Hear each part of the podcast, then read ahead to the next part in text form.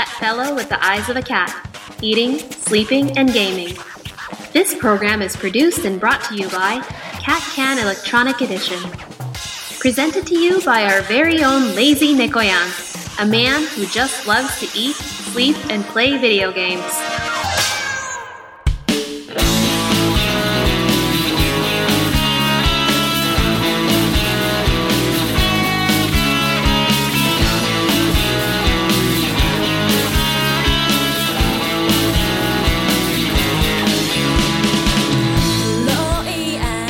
どうも、猫やんです。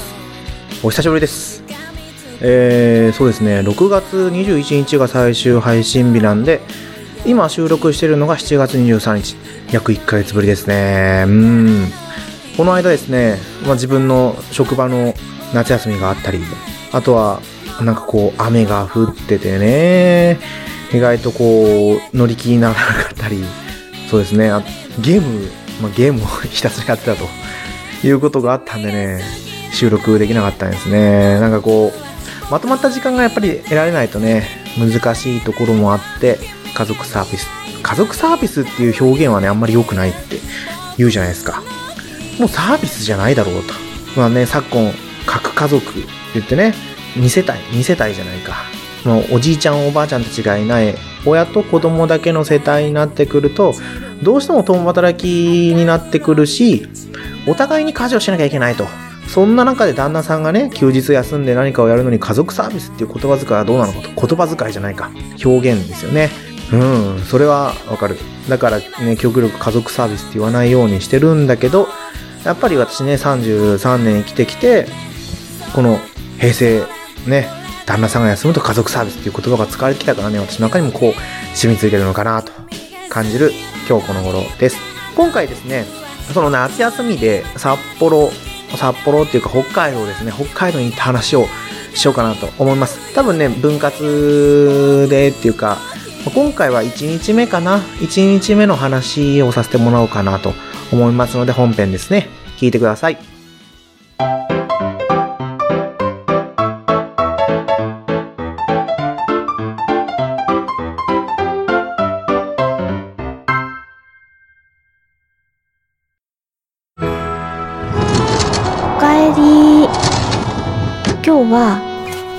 しかった？それともいつも通りだった？ねえねえ私のお話聞いて聞いて。少し配信して長く配信して夜のゆいろく聞いてください。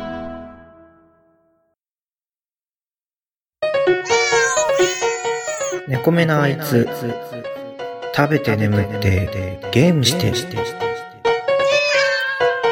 はい、ではでは、7月1日からですね、3泊4日で札幌に行ってきたんですけど、札幌じゃないな、さっきからね、北海道に行ってきたんですけど、そうですね、北海道と小樽と富良野と旭川をですね、2泊3日じゃなかった3泊4日で巡る旅ですね。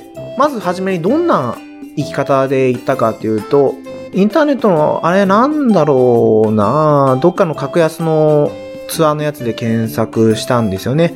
今回はですね、初めて、うちのマリーさんが、うちの奥様がですね、予約をしたんですけど、格安航空ですね、スプリングジャパンっていう、中国の方の格安航空の日本のやつで行ったんですよ。それで3人でですね、3泊4日ですよ。3泊4日で3人で14万ぐらいだったかな。これがね、JAL とかそういうのになってくるともっとね、値段が跳ね上がってくるんですよね。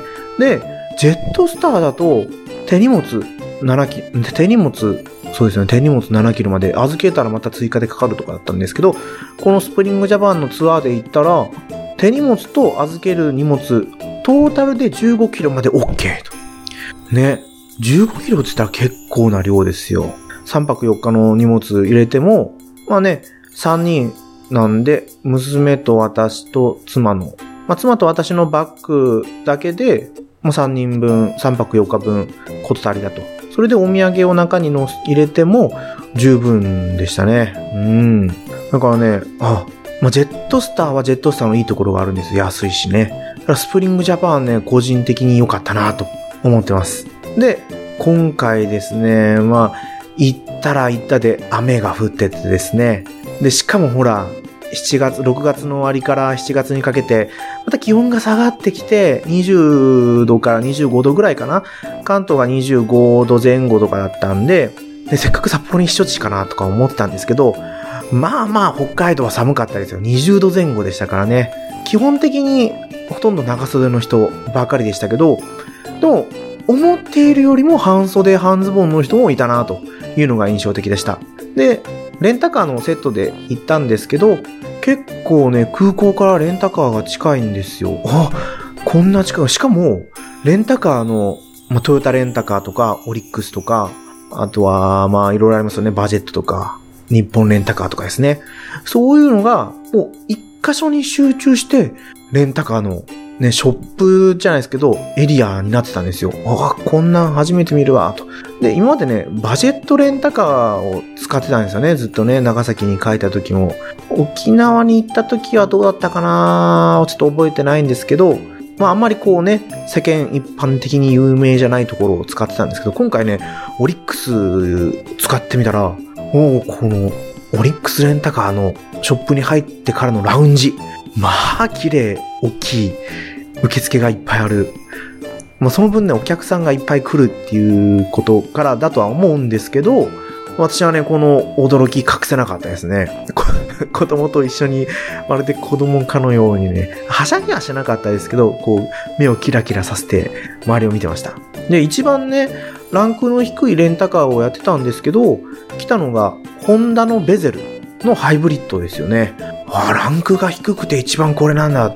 今まではね、あの、なんだろう、ビッツだったり、フィット？フィットまで来たかなとか、ノートとか、ああいうタイプのね、が多かったんですけど、まさか SUV が来るとは。しかもハイブリッドですね。うん。で、乗ってみてね、いや、結構良かったですね、ハイブリッド。燃費がね、結局、600キロちょっと4日で走り切ったんですけど、それでも、ガソリン、あれ、1メーターは残ってたかな ?1 メーターって言えばいいのかな？で、燃費が20キロ超えしてて、うん。まあ、北海道でね、長距離を走ったからだと思いますけど、でも、帰り、旭川から、旭川から、あの、新千歳まで高速使ったんですけども、うわーね、ぐんぐんぐんぐん、燃費が入ってきましたね。まあ、これについてはね、最後のっていうか、まあ、後日話そうかなと思ってますので、省かせてもらおうかなと思います。で、レンタカーを借りて、で、初日はね、札幌に向かうんですよ。泊まったホテルが、札幌、あれなんだよ、えーと、シャトレーゼ、グランキングダムシャトレーゼ。なんかそんな感じの名前の、シャトレーゼグランキングダム。違うな。まあそんな名前のね、ホテルに泊まるってことで、初日は札幌に行こうと。で、事前にね、いろいろね、じゃあお昼何食べようかって話をしてたんですよ。エビそば。それか味噌ラーメン。何がいいか。で、北海道でエビそばって言ったらやっぱり一元じゃないですか。じゃないですかってね、みんなが知ってる風に話しますけど、一元なんですよね。前、テレビで大泉洋さんが、今は北海道はエビそばが流行ってて、一元が美味しいんですよって話をしてたんで、ね、それがもう結構前の話ですよね、何年も前。で、一元に行ってみようということで、あ、でも一元はね、ほら空港にあるじゃない。じゃあ最終日でいいんじゃない？そしたら、やっぱりスミレとかどうって話をしてたんだけど、結局、うちの人が行きの時にですね、すっかりそれを忘れてて、もう初日から1円を食べる気満々で言ってたから、あれなんでスミレに向かってるの？っていう話からですね、紆余曲折して、結局初日1元に行ってまいりました。あー、美味しかったですね。エビの風味がすごいしててね。あとなんかね、さっぱりと、こってりと、なんだか忘れちゃった。なんか3、3パターン。そのエビの濃さが3パターン選べるんですよね。で、一番、その、エビだけのやつ、エビだけのやつと、豚骨と混ざってるやつと、で、その豚骨の混ざりがもっと濃いやつと、っていう3パターンだったと思います。で、一番ね、こう、濃いやつを選ばせてもらったんですよね。だから、エビの風味が一番少ないやつかな。それでもね、エビガツンときましたよ。で、その中でもやっぱこう、北海道のラーメンって美味しいですね。味が濃くてね。で、熱いんですよね。で、エビの味がして、うちの娘もですね、しっかり食べましたよ。甲殻類のアレルギーがないのかと心配される方もいらっしゃると思いますが、まあエビはね、もう昔、昔ってそんな昔じゃないですけど、お家でも食べたこともあるし、大丈夫かな。まあ実際ね、濃厚だからどうなのかっていうとこもありましたけど、まあ問題なく食べれましたね。うん。で、お店に入って、そんなに並んでなかったですね。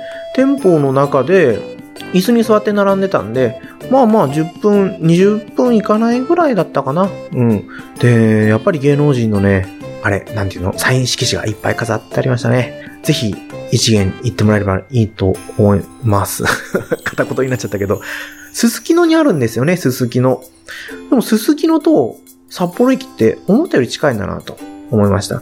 で、初日はそこ、その一元で食べたら、小樽に行こうという話をしてたんでね、小樽の、なんだろう、あのー運河のところを見に行ってですね、で、ガラス細工だったり、あとはオルゴール感があるところに行ったんですけど、街並みがね、まあ、長崎でしたね。まあ、人それぞれこう、抱く印象は違うのかもしれませんけど、私はですね、小樽にもう長崎を感じて、うわあ、小樽だっていうよりは、うわあ、長崎にそっくりだっていうのがですね、ものすごいもういる間中ずっと感じてました。やっぱり昔ながらのこう、漁港っていうのが一番大きいんでしょうね。うん。私は北海道の歴史についてはそんなに詳しい方じゃないし、まあ長崎の歴史についてもね、そんな詳しい方じゃないんですけど、で、結局子供がね、もう旅行で興奮してるんですよ、めっちゃ。もうね、はしゃぐ、触らないものに、もう触ろうとすると。だから一回ね、ガラス工房に入ったんですけど、まあ、それは入れないわけですよね。触ろうとするし、落としちゃうんじゃないかっていうことでね、こう、やっぱ心配になって入れないと。で、結局、小樽では街を散策して、で、初めて人力車に乗ったんですよ、人力車。あれ、人力車自体もね、何百キロとかありそうなするんですけど、うち、私もね、結構、俺体格ががっちりしてるんで、150キロぐらいの乗客を乗せて、で、人力車も引いてね、お兄さん軽々と引っ張っていくんですよね。またこれがイケメンで、で、しかもね、出身地っていうか、お兄さんの出身地が千葉県で、で、私もね、千葉に住んでるっていうのを貢献させてもらってるんで、結構いろんなところに旅行してたらね、こう、千葉出身の人とね、巡り合うんですよ。巡り合い千葉じゃないですけど、うん、千葉、それなんかこの言い方だとめ、ね、千葉で巡り合った感じがしますけど、まあ千葉の人はね、結構縁があって、結婚式の時にバリに行った時にも、千葉の出身のカメラマンさんだったし、メイクさんも千葉出身だったし、とか、ね。まあそこはちょっとね、会社の方が合わせてきたんじゃないかってちょっと腹積もりをしたりもするんですけど、今回も人力車ね、引っ張ってる人が千葉の人で、で、浅草とか、門司港とか、京都とか、なんかね、そこら辺でやってる人力車の会社と同じ会社ですよって言ってたんですよ。大変だなと思いましたね。だって、ね、移動があるわけですよね、移動。転勤か、転勤。前は浅草にいましたとかって言ったんで、浅草から小樽ってね、相当なね、ジャンプですよ。ハイジャンプ。門司港っつったらね、また九州ですからね。うん。で、お兄さんの話が上手なんですよね。一人4000円だったんですよ。子供がかからなかったから、一人4000円だったかな？違う、みんなで4000円だったかな？うん。20分。一区画でいくらいくらとかで、4000円払うと、お値段以上のことはやりますよって言ってたんですけど、ね、こういうのは大きな声で言えないかもしれないですけど、私の感覚的にはですね、時間も当初の予定よりも長めに乗せてくれたし、4000円以上の価値はあったなと、私は思いました。人力車から見るやっぱり街並みっていうのはですね、歩いてるのとはまた違いますね。目線の高さもあるんでしょうけど、なんだろう、こう昔の乗り物に乗って見る風景っていうのは、またこう違うんだなーっていうの、趣があるんでしょうね。なんでも、真新しいものでさえこう、なんだろう、奥、奥じゃない、趣のあるというかですね、その当時にタイムスリップは、タイムスリップしたような雰囲気を私は感じました。まあもともとね、レンガ作りの倉庫が多くて、で、火事で焼け残った建物があったりだとか、あとはですね、あ、そうそう、話をしてたのが、なんか路肩が広くて、路側帯ですよね。小樽の人は、駐車場止めないで路駐する人が結構多いんですよ。警察取り締まらないんですよね。そうなんですか？と。ね。でもね、北海道路駐してる車めっちゃ多かったですね。びっくりするぐらい。だから、気安くね、こう、左車線走るわけにもいかないんですよ。あと、道路がめちゃくちゃ広いし、普通に3車線あるし、区画整理をしてるとかじゃないかもしれないですけど、もうまっすぐの整備された道がですね、すごい長い。うん。札幌とかね、本当に四角く作られてるんじゃないかってぐらい道がまっすぐでしたね。小樽もそうでしたけどね。で、小樽では、あそこどこだったかな？六花亭の2階でソフトクリームとか、ソフトクリームは食べなかったか。でもなんか、六花亭の2階でおやつが食べれますよっていうところでお茶したり、あとは、名前なんだったっけな？どっかの丼屋さんで丼食べたんですけど、ちょっとこれね、そこで食べた焼きトウキビ。私ね、本当に職場で、職場の先輩が、実家が、実家っていうか嫁ぎ先が農家で、で、そこで作るトウモロコシがめっちゃ美味しいんですよ。でね、まあ、そこまで期待じゃなかったですけど、北海道で焼きとびきびってどんなだろうと思ったんですけど、もうね、みずみずしいを通り越してびっしょびしょだったんですよね。びっしょびしょ。ちょっとこれはないだろうと。店員さんにね、確認すればよかったのかもしれないですけど、まあ、全部食べたんですよ。本当にね、焼いたのにびっしょびしょってどういうことって。はあ、もうあのお店の評価私の中で1ですよね、1。あのーあれですよ、じゃらんじゃなくて、ルルブとかにも載ってるようなお店だったんですけど、お客さんもそんなにいなかったんですよ。忙しかったわけじゃなかったのに、ああいうのが出てくる。でも、ね、北海道のトウキビがもしそうだったら、私のこの発言、ごめんなさいと言わせてもらいたいと思います。まあでも私の好みなんでね、仕方ないかなと思います。あんまり見れなかったですけど、その、オルゴールとかガラス工房がある通りはもう本当にね、ガラスの工房が多くて、あとは、ルタオのお店が何店舗も、4店舗ぐらいあったのかな？で、六花亭もあったり、で、海鮮丼のお店がね、多いんですよ、またこれがね。うん。名前忘れちゃったんですけどね。で、あとは、線路のね、旧、もう使われてない線路に立ち入ったりすることができたりとかですね。子供もね、散策する分には楽しかったかなと思いました。あのーまあ、ツイッターの方でですね、写真はアップさせてもらったんで、つってももう1ヶ月前なんでね、私のツイッターから遡るのは難しいかなと思いますが、ぜひ、そうですね、北海道に行ったら小樽行ってもらっていいかなと思います。車で行ったんでね、お酒飲めたらもっと楽しかったかなとは思いますけど、うん。まあ、今回ですね、今回のこの猫目のあいつではこの小樽までの話に終わらせてもらおうかなと思います。中途半端かな？はい。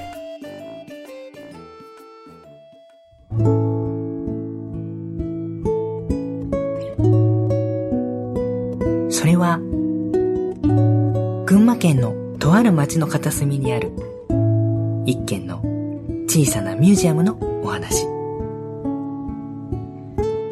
そのミュージアムの中には、ミュージアムの館長の思い出がたくさん詰まった、宝物のようなゲームたちが大事に展示されていると言います。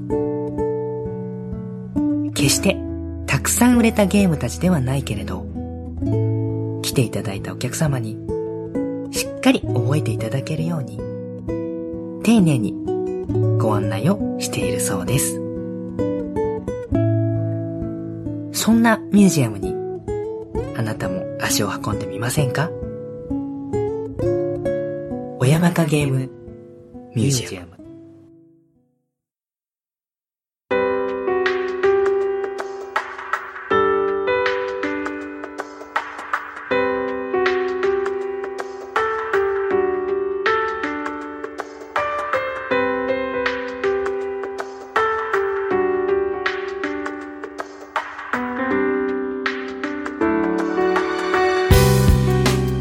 はい、エンディングです。猫目のあいつではお便りお待ちしてます。ツイッターでハッシュタグ猫目のあいつでつぶやいてください。